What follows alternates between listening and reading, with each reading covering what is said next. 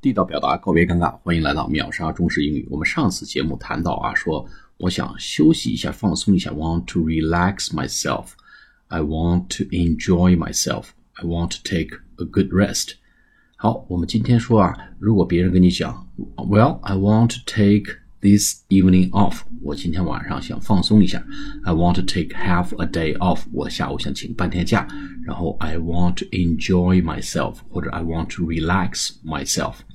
我们怎么说呢？我们可以说 have a good time，哎，玩的开心，或者 enjoy a good time 也可以。我们也可以说 have a pleasant evening，今天晚上玩的开心。好，我们有几种表达啊，让别人放松的开心，玩的开心，可以讲 have a good time，enjoy a good time，或者说 have a pleasant evening, afternoon or vacation 都可以。 好，我们下次节目再见，谢谢大家。